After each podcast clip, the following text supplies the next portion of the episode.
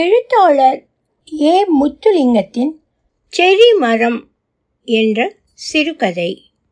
ஒலிவடிவம் சரஸ்வதி தியாகராஜன் பாஸ்டன். இன்று காசு எண்ணும் நாள் என்னுடைய வருமானத்தையும் அப்பாவுக்கு தோட்ட வேலையில் கிடைக்கும் காசையும் ஒன்றாக போட்டு எண்ணுவோம். பின்னர் அதை அப்பா வங்கிக்கு எடுத்துச் சென்று கடனை கட்டுவார். அப்பொழுது என்னை ஒரு விதமாக பார்ப்பார் மனதை பிசைந்து ஏதோ செய்யும். நான் வாழ்க்கையில் ஒன்றையுமே பெரிதாக சாதித்தவள் அல்ல. என் பெயரை தெரிந்து ஒன்றுமே ஆகப் போவதில்லை. படிப்பிலோ அறிவிலோ அழகிலோ நான் ஒருவித மைல்கல்லையும் தொடவில்லை. பேச வேண்டியது என் தங்கைகள் பற்றித்தான். அவர்கள் என்னவாக ஆவார்கள் என்பது அவர்கள் உடம்புகளுக்குள்ளே அப்போவே இருந்தது. எனக்குத்தான் தெரியவில்லை. முதல் தங்கையின் பெயர் சமந்தா அவள் செய்யும் வேலை நிபுணத்துவம் வாய்ந்தது. பூமியில் அவள் போல நூறு பேர் இருப்பார்களா என்பதும் சந்தேகம்தான். இரண்டாவது தங்கையின் பெயர் பமீலா. உலகத்து சோம்பேறிகளை வரிசைப்படுத்தினால் முதலாவது நிரலில் இரண்டாவது வரிசையில் மூன்றாவதாக நிற்பாள். அழகு என்று பார்த்தால் சாதாரணம்தான். புத்தகத்தை தொடும்போது ஒரு புழுவை தொடுவது போல தயக்கம் இருக்கும். உடம்பை பின்னால் வளைத்து பார்க்க வைக்கும் உயர்ந்த கட்டடங்கள் கொண்ட சிகாகோ நகரில் அதிபணக்காரர்களில் ஒருவரை மனம் முடித்திருக்கிறாள். அவளுக்கு வேலையே கிடையாது. நாளுக்கு நாலு தரம் உடை மாற்றுவாள். புது புது விதமான ஆடைகளில் கணவனுக்கு மகிழ்ச்சியூட்ட வேண்டியதுதான் அவளுடைய கடமை. கடைசி தங்கையின் பெயர் ரெபக்கா. வினாடியில் யாரையும் மயக்கிவிடும் சௌந்தரியவதி. ரத்தம் வடிவது போல மெதுவாக அவள் சிரிப்பு மலரும். முகத்துக்கு வெளியே நீட்டும் இமைகள். அவள் கழுத்து சைஸும் இழை சைஸும் ஏறக்குறைய ஒன்றுதான். ஒரு நல்ல போர் வீரன் வாளை சுழற்றுவது போல இவள் தன் வசீகரத்தை நாலா பக்கமும் சுழற்றியபடியே இருப்பாள். என்னதான் இவள் அழகை மிகைப்படுத்தி சொன்னாலும் அது குறைவாகத்தான் இருக்கும். சமீபத்தில் தான் அவளுக்கு மனமானது. நாலு தீவிரமான காதலர்களில் ஒருவரை தேர்வு செய்வதற்கு மிகவும் திணறிப்போனாள். எங்கள் வீடு இரண்டு அறைகள் கொண்டது. வீட்டின் வலது பக்க சுவர் பக்கத்து வீட்டு சுவருடன் இணைத்து கட்டப்பட்டிருந்ததால் அந்த சுவரில் எண்ணல் கிடையாது. கார் தரிப்பிட பாதையின் முன்னால் தான் செரி மரம் நின்றது.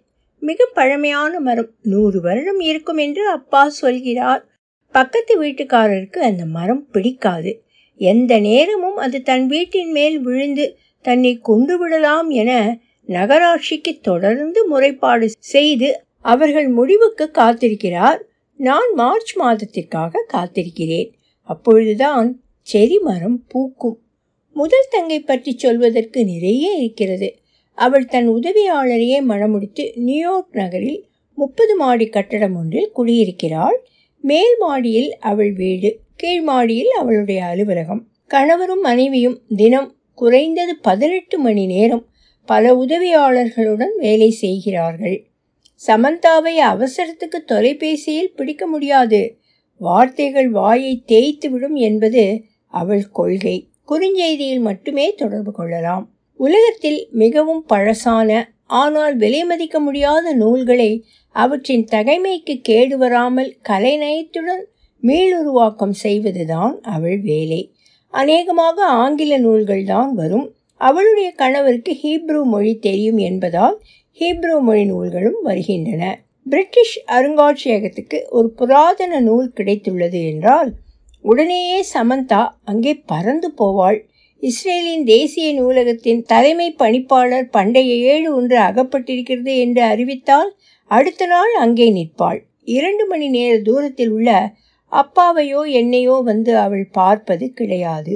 வீட்டிலே அப்பாவும் நானும் தான். நான் சிறுவயதிலேயே என் மூளையை அறிவினால் நிரப்பிவிட வேண்டும் என ஆசைப்பட்டேன். அது நடக்கவில்லை.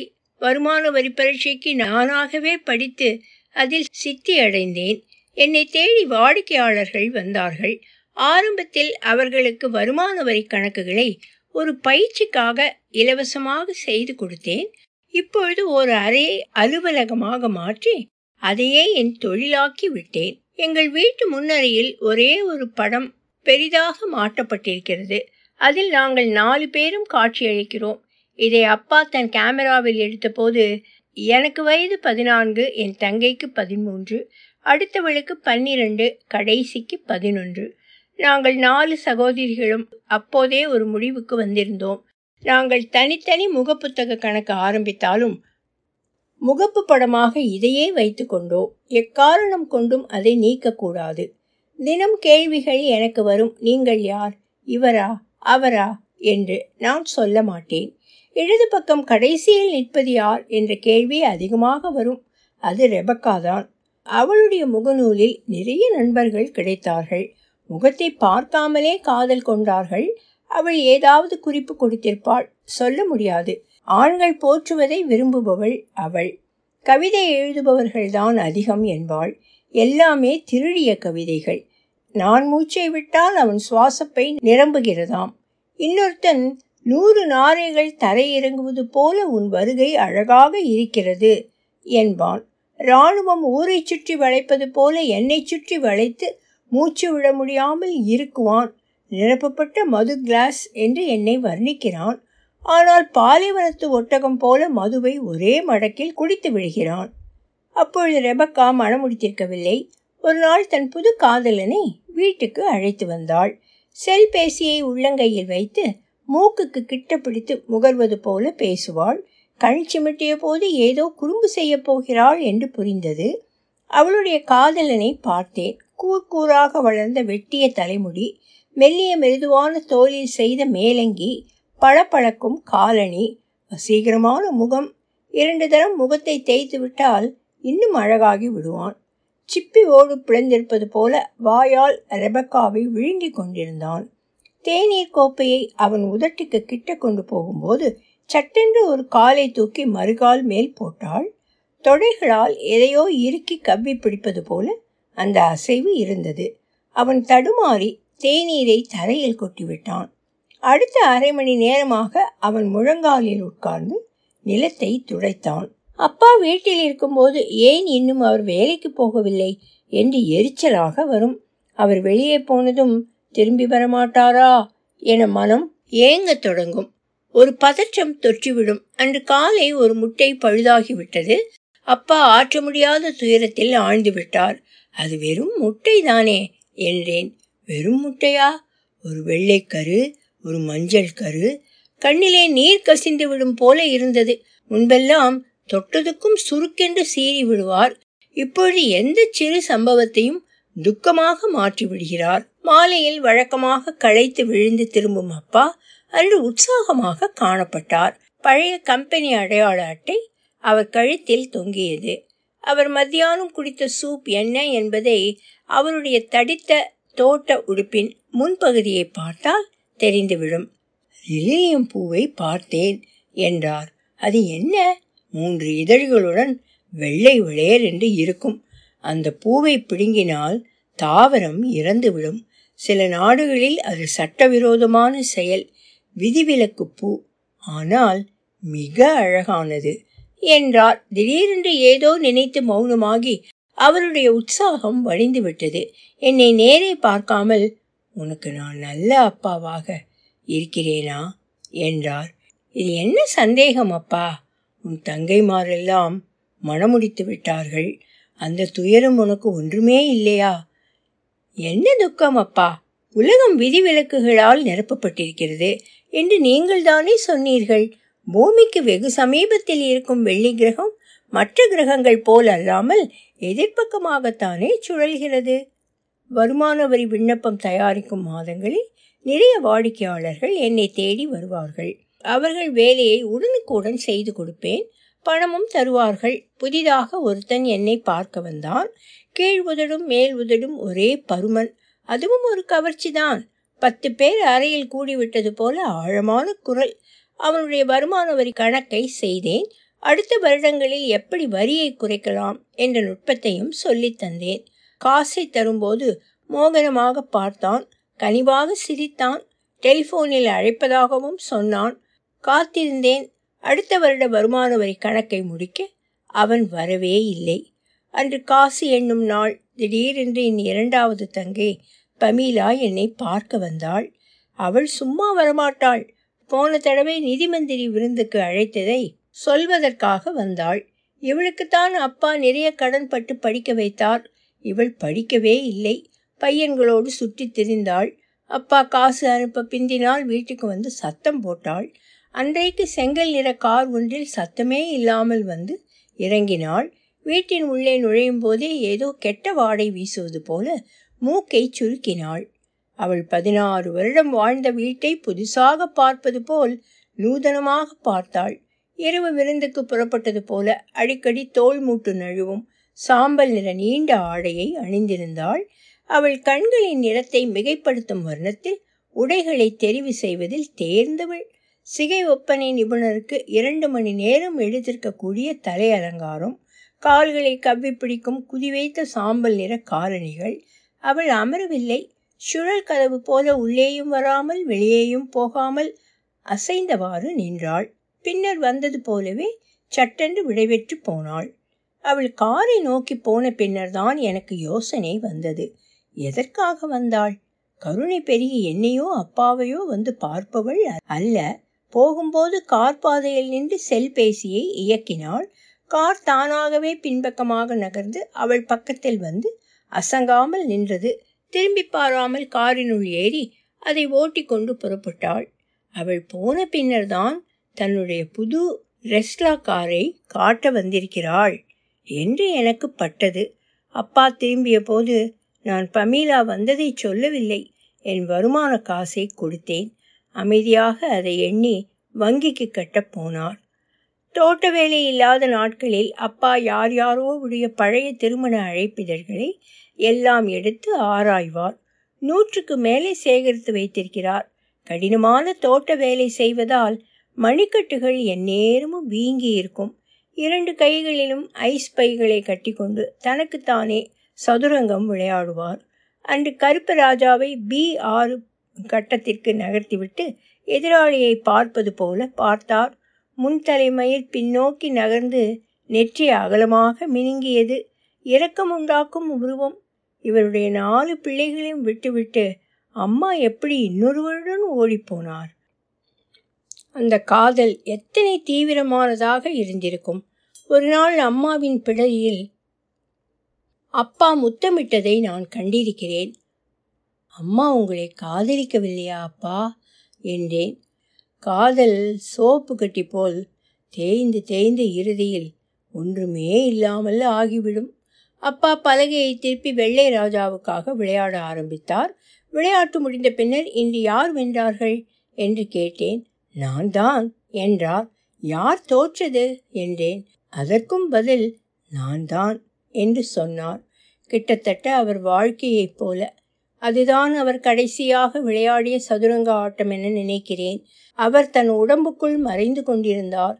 சில நாட்களில் வேலைக்கு போக மறந்தார். ஏதாவது கேட்டால் பதில் சொல்லாமல் வெறித்தார். அவர் பார்வை என்னை தாண்டி போனது. ஒரு நாள் அப்பா உங்கள் பெயர் என்ன?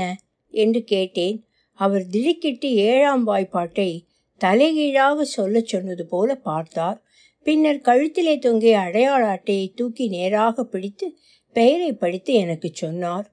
எனக்கு திக்கென்றது இன்று என்னை வந்து சந்திப்பதாக சொன்ன முகநூல் நண்பன் படத்தில் அழகாகவே இருந்தான். அழகுக்கு நான் எப்பவும் முதலிடம் தந்தது கிடையாது. என்னை வசீகரிக்கக்கூடிய விதமாக தொலைபேசியில் பேசினான். படத்தில் எத்தனையாவதாக நான் நிற்கிறேன்? என்று என்னை பல தடவை கெஞ்சி கேட்டான்.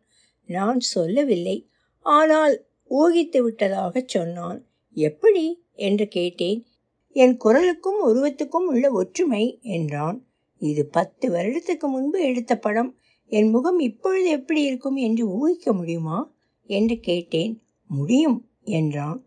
பலமுறை என்னை சந்திக்க வரப்போவதாக பயமுறுத்தினான். நான் நாட்களை கடத்தினேன்.